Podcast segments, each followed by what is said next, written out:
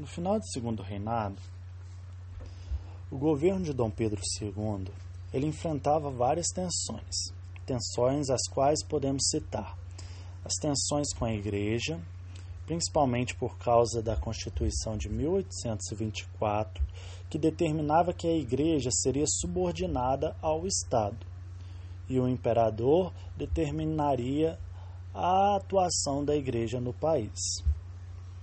Podemos citar também as tensões militares, principalmente após o final da Guerra do Paraguai, onde os militares ganharam mais poder e ganharam também maior relevância política, e as ideias desses militares e as ideias do imperador não estavam se encaixando. Também podemos citar os ideais e as tensões geradas por esses ideais abolicionistas principalmente por causa de intelectuais, da sociedade, dos militares, dos órgãos da imprensa, que defendiam a abolição como necessidade primordial dentro de um processo de modernização socioeconômica do país. Porém, alguns latifundiários, como por exemplo fazendeiros das oligarquias nordestina, sulista e do Vale do Paraíba, não aceitavam o fim da escravidão ou poderiam admiti-la, porém somente com indenizações do governo. E o imperador também não queria fazer isso. E é neste contexto que as ideias republicanas elas ganham cada vez mais espaço e também sendo apoiadas pela igreja e também pelos militares, que passaram a se opor a Dom Pedro II.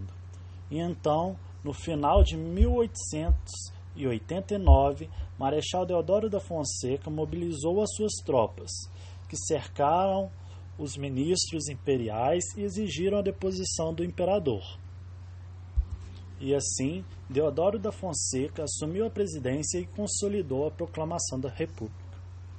Bom, a Primeira República é dividida em dois períodos. O primeiro período é a República da Espada, que vai de 1889 a 1894, período que é marcado pelo governo militar de Deodoro da Fonseca e de Marechal Floriano Peixoto, e por isso recebe esse nome de República da Espada, porque é comandada por dois marechais do exército.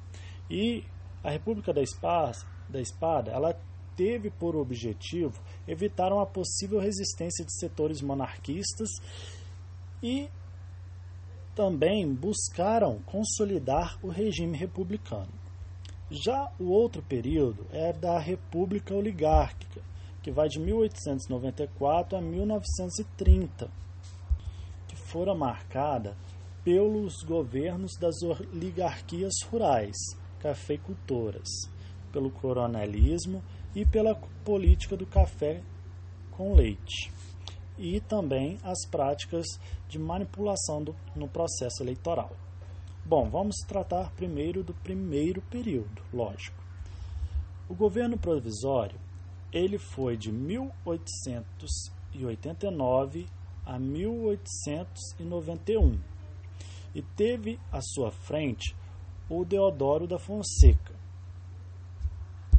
E esteve em discussão três tipos de república. Aquela defendida pelos jacobinos, é, lá da, da França, aquela defendida pelo positivismo, com ideais de ordem e progresso, tendo como ponto central o presidente, e as ideias do liberalismo, que foi o modelo adotado, seguindo o exemplo dos Estados Unidos. Ao estabelecer o governo provisório, foi convocada uma constituinte que elaboraria a primeira Constituição Republicana do Brasil. Porém, antes foram necessários ser tomadas algumas medidas emergenciais, que foram afastar né, os símbolos imperiais, imperiais que ali existi, ainda existiam, como, por exemplo, a expulsão de Dom Pedro II, e criar novos símbolos republicanos. Por exemplo, a imagem de Tiradentes como herói brasileiro. Outras medidas emergenciais podemos citar a laicização do Estado, ou seja, tornando o Estado brasileiro laico e estabelecendo a liberdade de culto.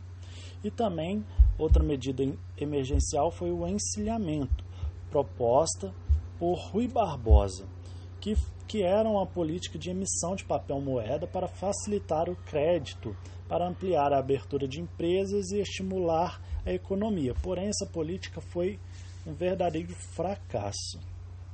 E então, em 1891, foi elaborada a Constituição, sendo essa então a segunda Constituição brasileira e a primeira Constituição republicana. Ela estabeleceu o direito a voto direto e aberto para presidentes, vice-presidentes, senadores e deputados, acabando com o voto censitário que que tinha como restrição as condições financeiras e esse voto censitário ele era imposto pela Constituição de 1824. Então, vamos lá. Constituição de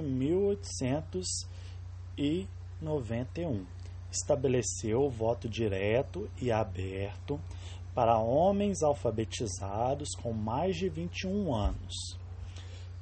Dentre estes estavam excluídos mendigos e membros de ordens monárquicas. E como o voto ele era aberto e não secreto, manipulações e intimidações de eleitores pelos candidatos da elite era totalmente normal, resultando no fenômeno que chamamos de coronelismo. A Constituição também adotou o federalismo, onde os estados eles tinham mais autonomia e podiam criar as suas próprias leis. E também estabeleceu a laicidade do Estado brasileiro, estabeleceu a liberdade de culto.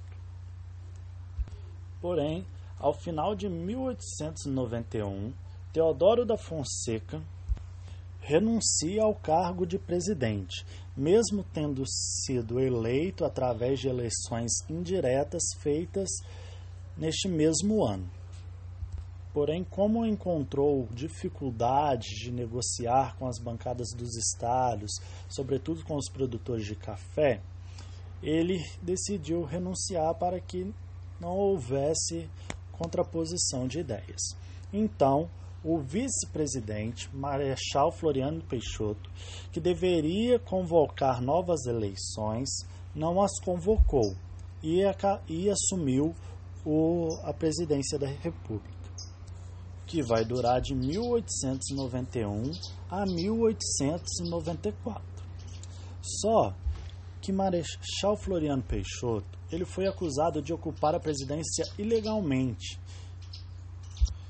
e diversos movimentos de oposição começaram a se iniciar, principalmente liderado por setores da Marinha.